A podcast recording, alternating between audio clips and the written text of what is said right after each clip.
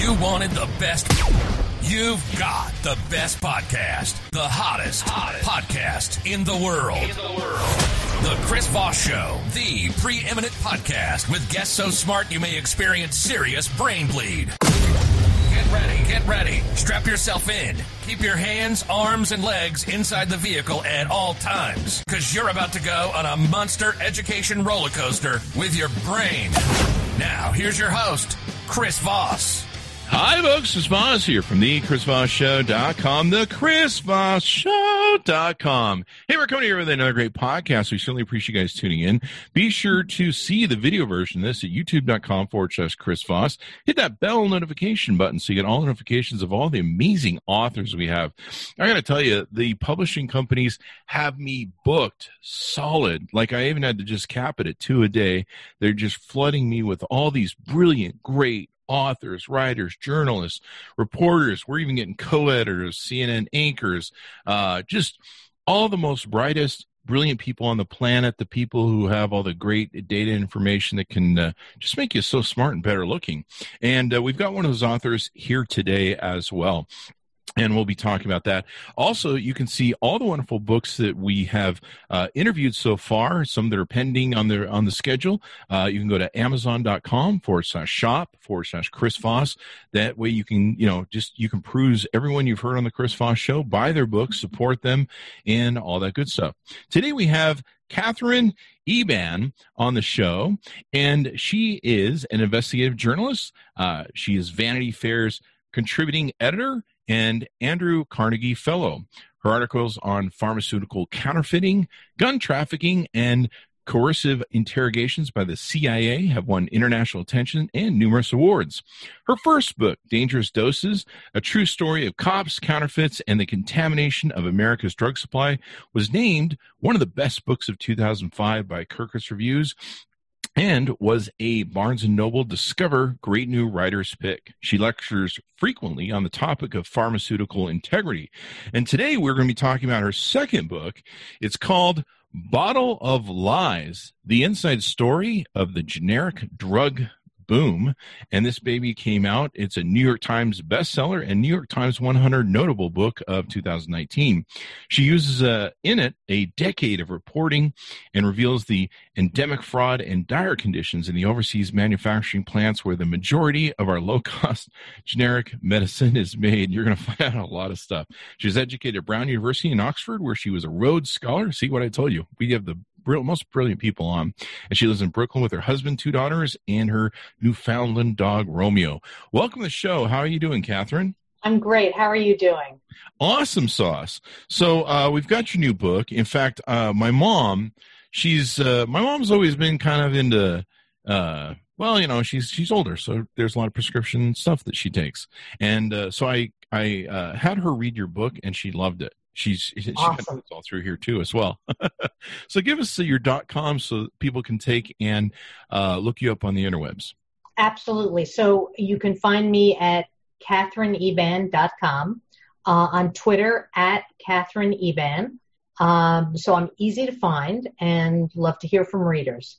Sounds good. And uh, uh, give us an overview of why you wrote this book and what it's about. So in 2008, I got an unusual phone call from a radio show host. Uh, he has a program on NPR called The People's Pharmacy. His name is Joe Graedon. And he contacted me because he knew my work. He said that he was getting flooded with phone calls from patients who were having trouble with their generic drugs. Um, either they had side effects or the drugs didn't seem to work as well as their brand name. Uh, and he given the volume of phone calls and letters, he believed the patients. And he took their complaints to the FDA, and officials there basically said to him, Well, you know, it's probably psychosomatic. You go to a pharmacy, you get switched uh, to a different drug, and, oh, you know, it looks different. And so patients have a psychosomatic reaction. In other words, it's all in their head. And Joe did not believe that. And he posed this question to me What is wrong with the drugs? that was a hard question to get out of my head. And I began to look into it. And that's really where my 10 year reporting journey began. And so you, uh, you've, you've, you've. I mean, this is a huge book when you really look at it. I mean, look how thick this book is, people. It's a giant book, and uh, you tell the story of the generic drug boom, basically how it started, I guess. Uh, and I believe uh, it was in the Ronald Reagan era, or it was uh, Orrin Hatch and or some other folks that uh, helped start this uh, generic sort of industry to begin. So, it, you know, the I sort of look at two different origins for the generic drug boom. One was in the U.S. Um, there was a law that was passed, a bipartisan law, the Hatch Waxman Act and what that did is it told generic drug makers in order to get your drugs approved by the FDA, you're not going to have to do the same massive clinical trials that the brand name companies do because we know that the molecules have already been approved, they're safe and effective.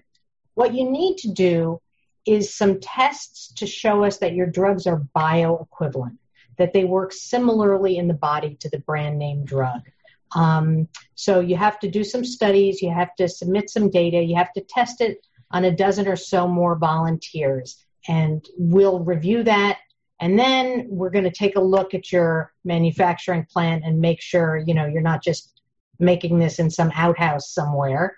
Uh, and then you get approval to sell your drugs.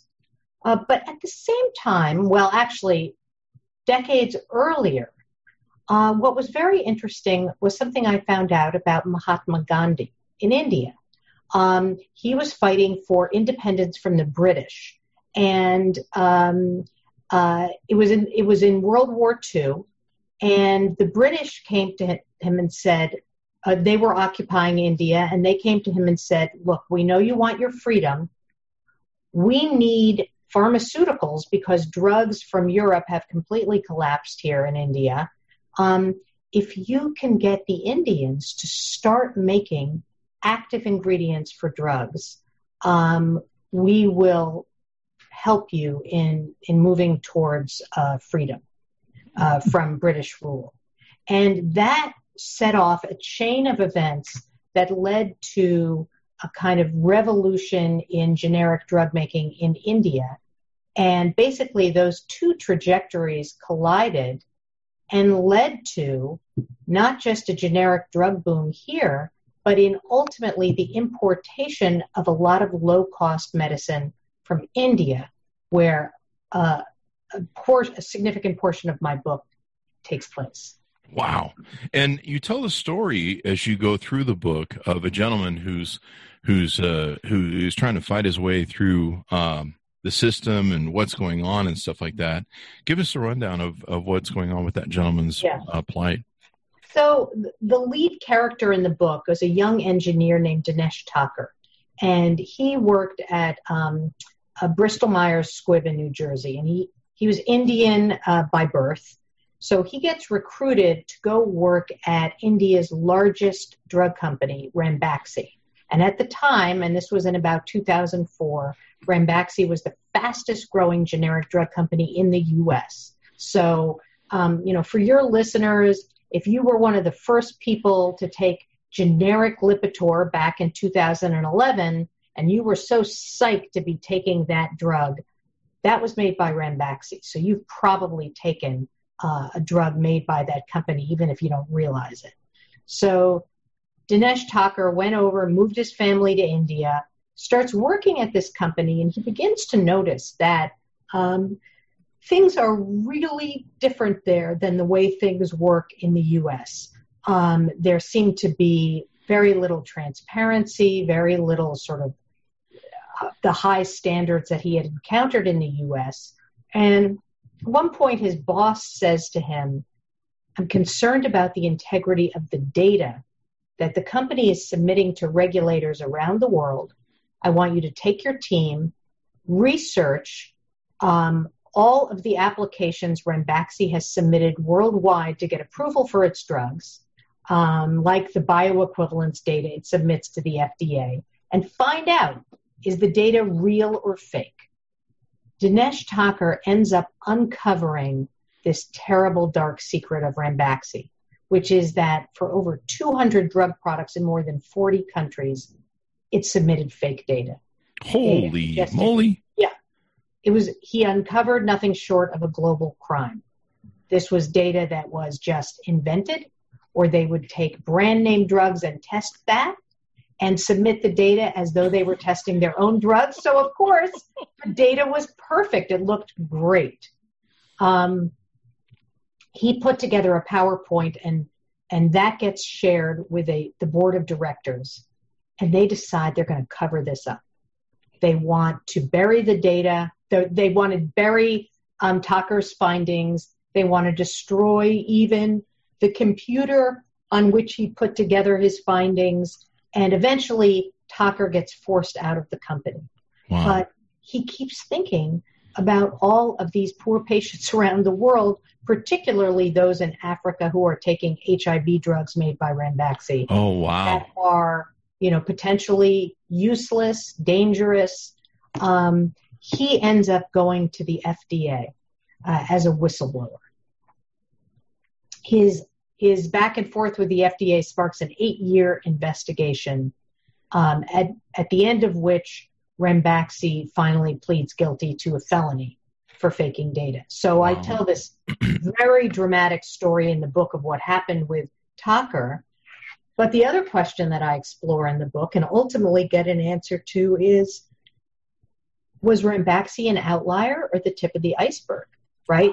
when Joe Graedon gave me that tip and asked, What is wrong with the drugs? Um, well, I had figured out what was wrong with Ranbaxy's drugs. But what about other companies' drugs? And that is when I began to look really deeply at this whole system we have of getting our low cost medicine from overseas manufacturing plants that are poorly regulated and that get advance notice from the FDA that we're going to show up and take a look. Uh, and what I discovered is endemic fraud in these distant manufacturing plants. Wow. That's just, it's just incredible to think about. And like you say, I, I didn't even think about people that might be taking HIV or other different drugs, you know, to keep them alive. And if this stuff isn't working, you know they're they're just taking placebos and and going to die one thing that was surprising to me that uh, my mom didn't know and i didn't know uh, she handles the care for two of my sisters who are in mm-hmm. care centers and so she oversees their medications as well uh, but what what we didn't know is how the how the generic approval process worked mm-hmm. and what they have to do to uh, reverse engineering if you want to expand on some of that well sure you know so a lot of people just think, well, the patent ends on the brand name drugs, and then the brand name companies just hand over their recipe to the generic tr- drug companies. But in fact, it's it's anything but that. It's really a kind of warfare where the brand companies are trying to prevent uh, the generic manufacturers from coming to market. Um, the generic drug makers have to litigate against the brand companies um, and also, what they have to do, because they're not given the recipe, they have to take the drugs, break them down in a laboratory, and try to reverse engineer them and create a different set of manufacturing steps to try to get to the same result at the end. But the result is not identical. And the FDA recognizes that. So, what the FDA says is we'll approve your generic if the absorption into the blood is at not more than 25% above or 20% below the absorption into the blood of the brand name drug. Now, think about that. That is a big range. Yeah. So, let's say you take a monthly medication, you go to the pharmacy, you get your prescription, and one month you're on Aurobindo's thyroid medicine, and the next month you're on Lupin's thyroid medicine, you might be, let's put it, if if the drug is made without falsehoods, deceit, lies, you might be 25% above one month and 20% below the next. So if your listeners are wondering, why do they feel different mm-hmm. with a manufacturer change, that can be why. Wow that just blew my mind. And my mom was like, holy crap. I mean, we, like you say, we literally thought that they hand the recipe to him and go, here you go. Have fun yeah. with that. We, we made our bucks. And, and I think there's, there's there's some there's another factor of who races first to market for generic that that ends up affecting quality uh, and stuff. Can you expand right. on that? Yeah. So again, another really surprising thing. So when the Hatch-Waxman Act passed, the generic drug makers were saying, "Hey, we're going to have to sue the brand name companies. That's a lot of cost.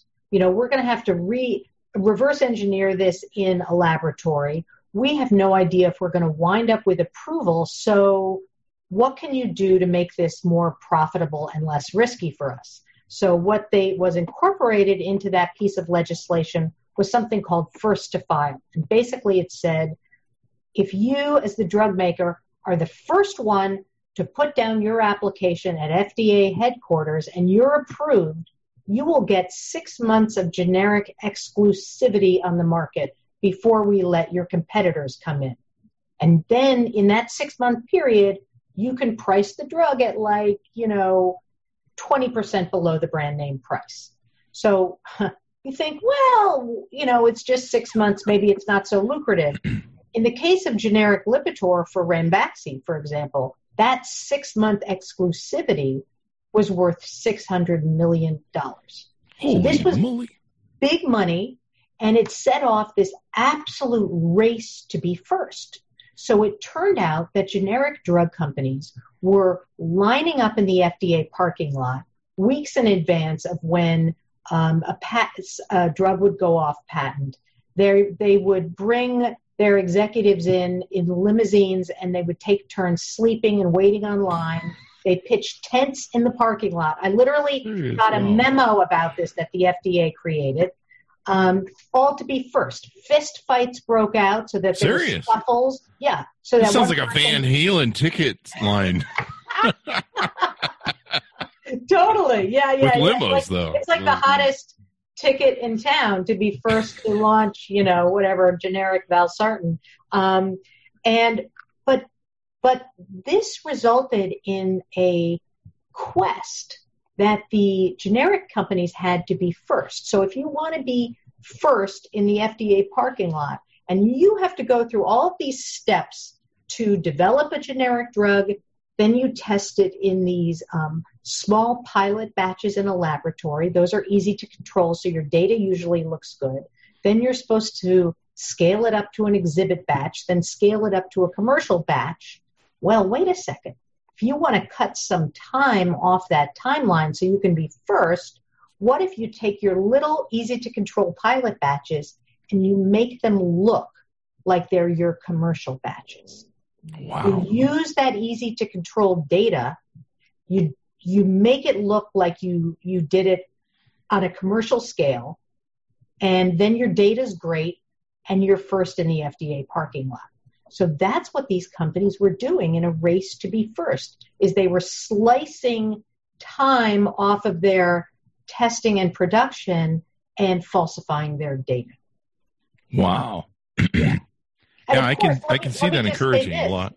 Yeah, let me just say this, which is if you so so you you know you might have listeners who are saying, well, they're just faking a little data. Here's what faking the data means. It means the data that they're submitting to the FDA that shows the drug is the same as the brand, that shows that it's safe, that shows that it's stable and dissolves correctly in the body, that's fake.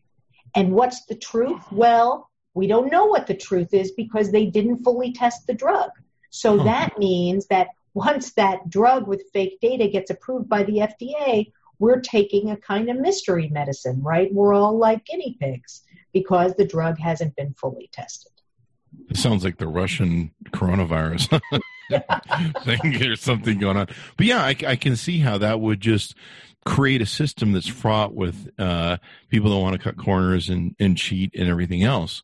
Um, and it's just extraordinary. I, I, I, love that you're getting this data out to people because be, people have no idea.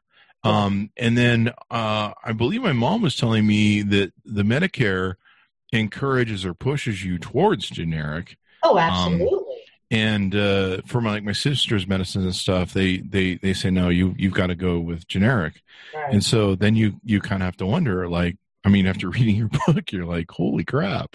Yeah, Yeah, that's Yeah. right. I mean, even if you even if you swore that you were never going to take another generic, which a lot of people do after reading my book, let's say you uh, your doctor helped you and wrote a do not substitute prescription, right? There's no guarantee that your insurance company is going to pay for a brand Wow. when a generic is available. So we've all been sort of herded into this low cost medicine, um, uh, which is often low quality and fraudulent, um, you know, through no choice of our own. How much uh, in your research of how much uh, fraud and, and faking of results and stuff, especially in like overseas, like India, I guess is a large provider of this. How much? What percentage would you say you found there was issues with? Yeah.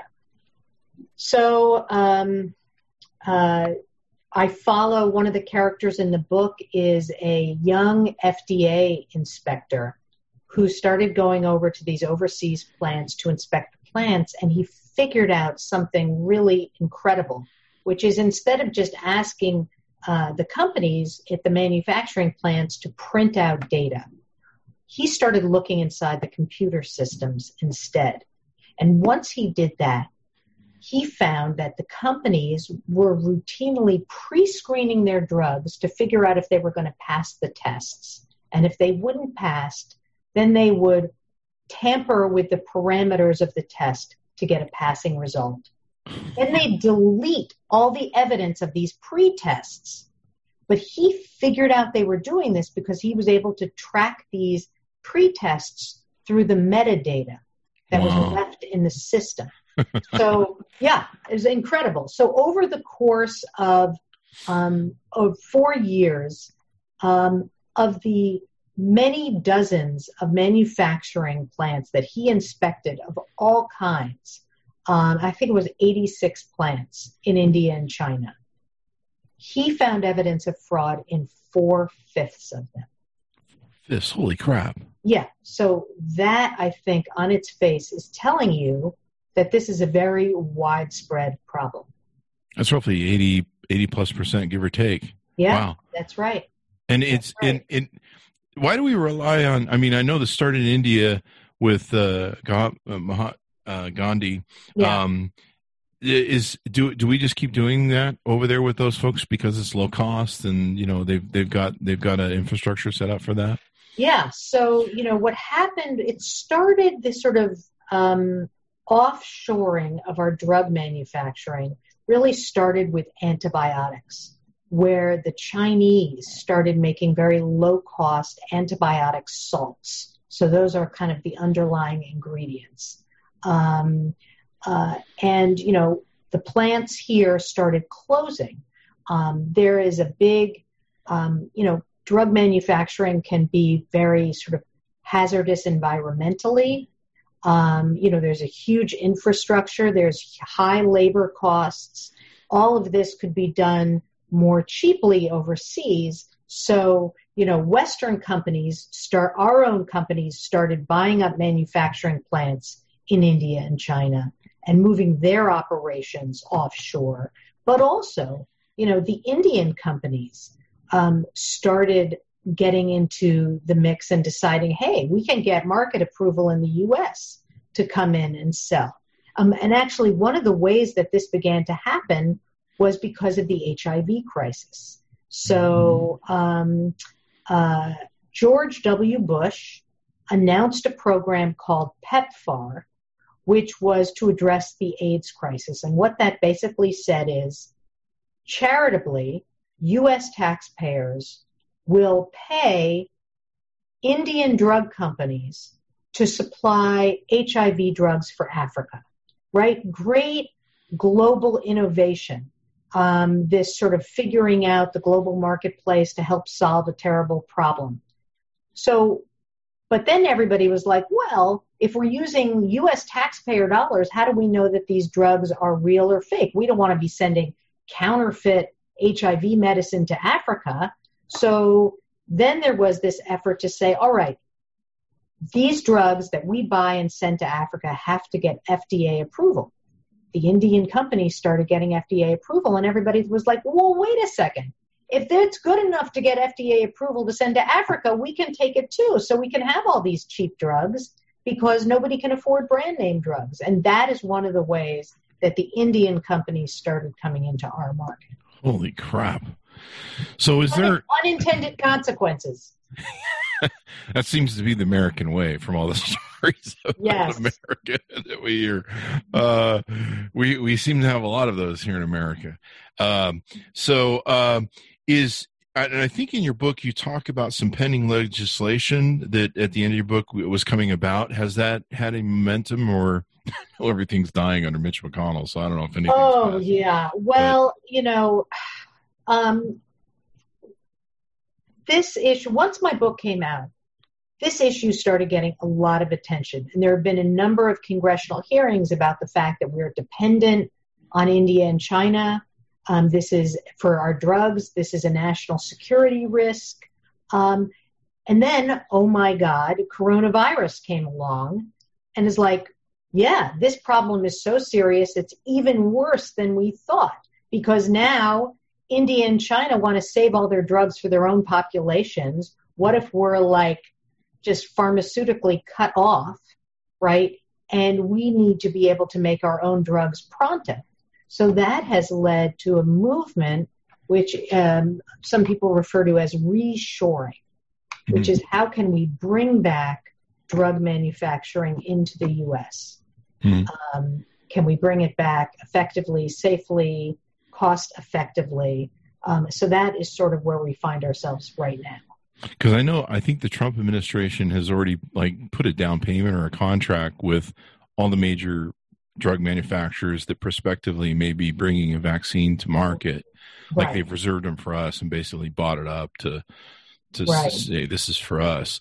But I know there was a lot of problems for a while with just anything coming from uh, China with fentanyl in it, and it was like killing oh. people and stuff. I mean, you know, this is really uh, the dark side of globalization. Mm-hmm. You know, that is what we are looking at, which is, um, you know, the problem of how to control quality and and get supplies in a globalized world. I mean, fentanyl is an interesting uh, question, actually, because you need it for vent for patients on ventilators. Uh, there was a tremendous fentanyl shortage um, in the U.S. because of all these COVID patients who were ventilated. Mm. Um, so, you know, it, basically the bottom line is if you don't control your own life saving supplies, you're in a very vulnerable situation. That's why I keep a stock of amoxicillin in the back. No, I'm just kidding. um, so, what what can what can consumers do to you know advocate for themselves? Yeah. Okay, so first of all, um, obviously they should read my book so they know what's going on. But once they know what's going on, um, patients need to know who's making their drugs, right? Most of us, we go, we fill a prescription, we get it at the pharmacy, we, we have no idea who the manufacturer is, we never look at it.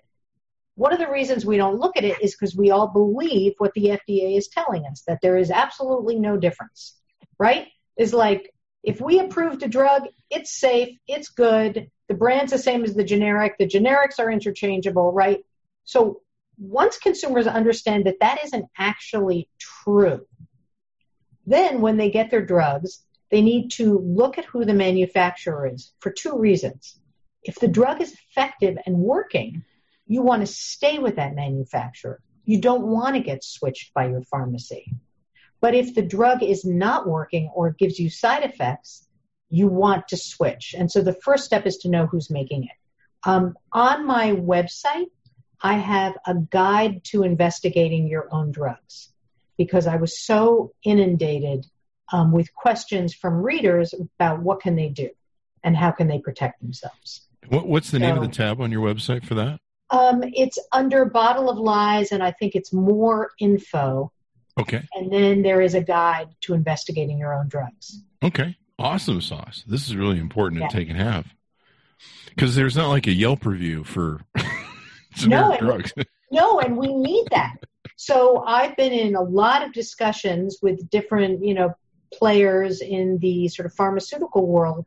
How could you do that? How could you put some of the some of this information into consumers' hands? You know, if it's not a Yelp review, is it a kind of certification system? Is it a kind of, you know, I mean, what if what if as a consumer you knew that the manufacturer whose drug you were just given was busted by the FDA for faking its data. Yeah. Like, what if you knew that? Wouldn't that be helpful information? Can a consumer get to that data, or is that hidden behind FDA paywalls? well, no, you actually can get to that data, but it is a, you know, you kind of have to be a Sherlock Holmes or an investigative journalist who wants to spend 10 years of their life figuring all this stuff out, how to hmm. connect all these dots, and it should be made Oh easy. wow. Uh, for consumers. So there are people right now who are working on that issue.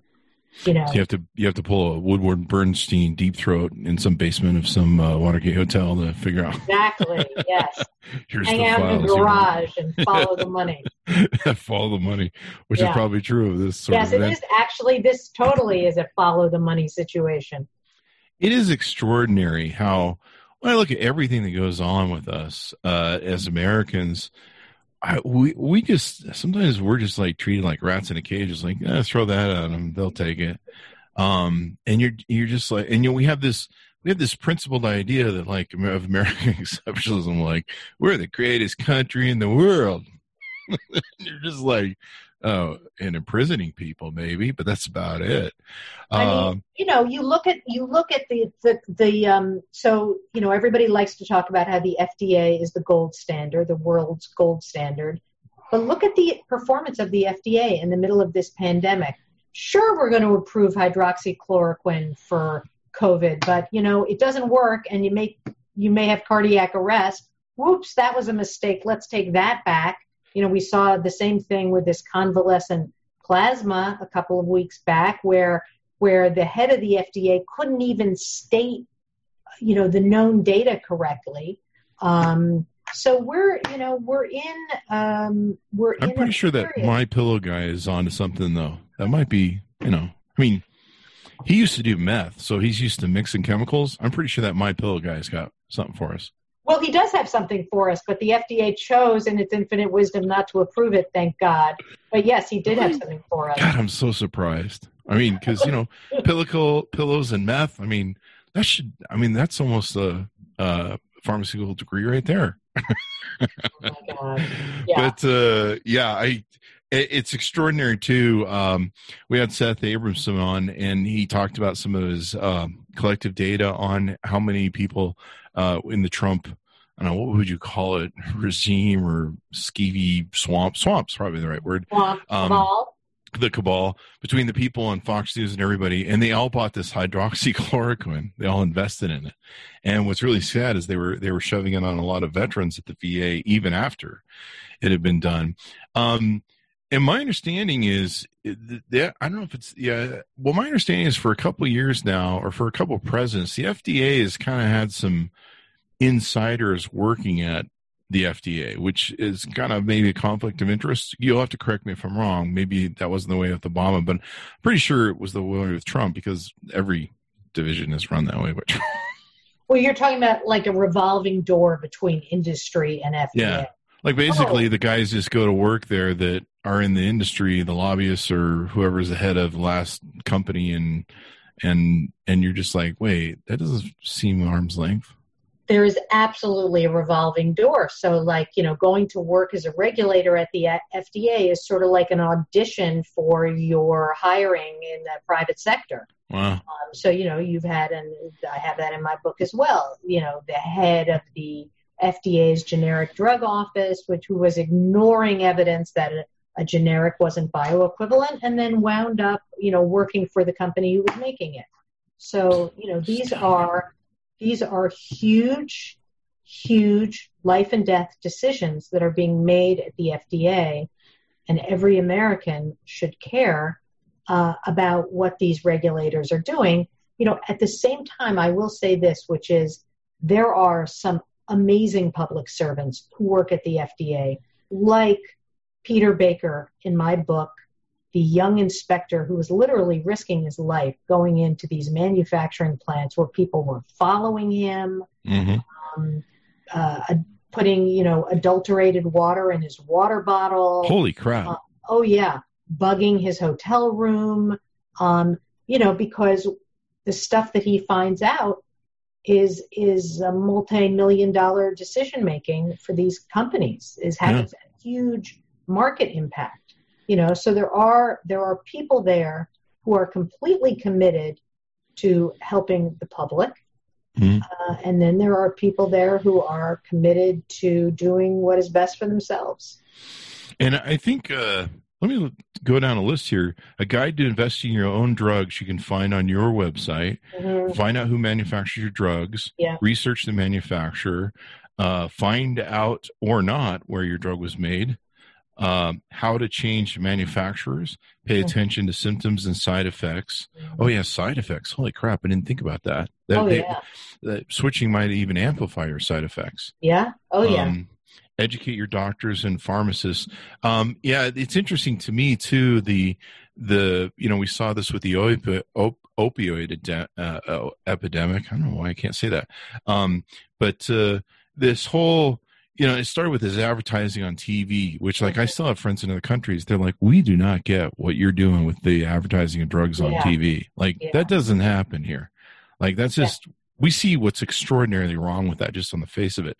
Yeah. And and then uh, and then and then you have uh, uh, you know these you know, sending doctors on trips and you know giving them commissions or I don't know about commissions, but uh, you know what I mean, just graft, yes, like and, speaking gigs and yep. vacations and you know yeah, absolutely. Yeah, it's just it's just insane, and so you know they don't you know they're not sitting around going well you know we gotta we gotta give this thing to the to the right people. And um yeah i guess we just need a yelp review for the we got to crowdsource this stuff or something. But at least they can go to your website and they can download a print version. I can see here and get some other data from you. Yeah. So this is just astounding, uh, Katherine. I'm glad you put this out. My mom learned a lot, and she's going to be advocating for herself and the drugs that she's going to get. And I would encourage right. everyone to read the book. Anything more we need to know about what's in here uh, as we round out?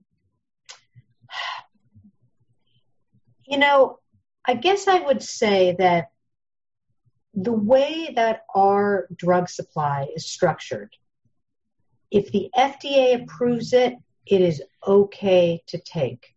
Uh, and everybody downstream of that decision assumes that, right? And so nobody tests the drugs. That that was what was astonishing to me is that our drugs are really regulated on an honor system, approved on an honor system, and we're all kind of like big guinea pigs here. You know, the uh, the FDA reviews company data. It announces its inspections in advance overseas, uh, and then it doesn't actually test the drugs. So, so you know, American consumers um, need to be vigilant. They need to know about this. They need to alert their elected officials. Um, and I would say we probably need a consumer revolution. Definitely. Definitely. More legislation. Uh, can you touch just a little bit on the legislation that's uh, that's kind of being presented? Well, I mean, there's so there are a, n- a number of different pieces of legislation that have been proposed. Hmm. Um, um, everything from you know Trump had a recent executive order to encourage government entities to buy American. But the problem is, you know, the drugs aren't being made here, so there isn't all that much to buy. There have been efforts by the administration to sort of bring manufacturing plants back.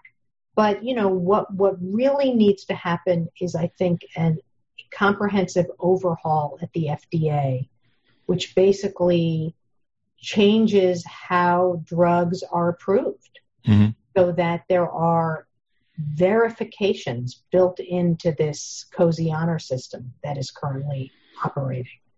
Yeah, and especially after you know, the people that Trump's put in there. Holy crap!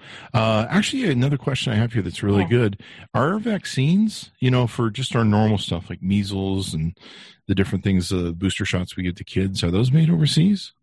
So this is a really good question. Um, they, m- many of them, not all of them, but many of them are made overseas. So the vaccines are can be subject to some of the same problems um, that we see, you know, that I describe in Bottle of Lies. That said, you know, I am not an anti-vaxxer. I am a proponent of science. Um, I stated on my website, I do think that there is a lower risk to a one-time vaccination than there is to the medicine that you're taking every day, every month, right, for years. Yeah. Uh, which is this, you know, kind of medicine that we're all on, maintenance medication, yeah. Uh, may present a much higher risk than a one-time vaccine. Definitely, yeah.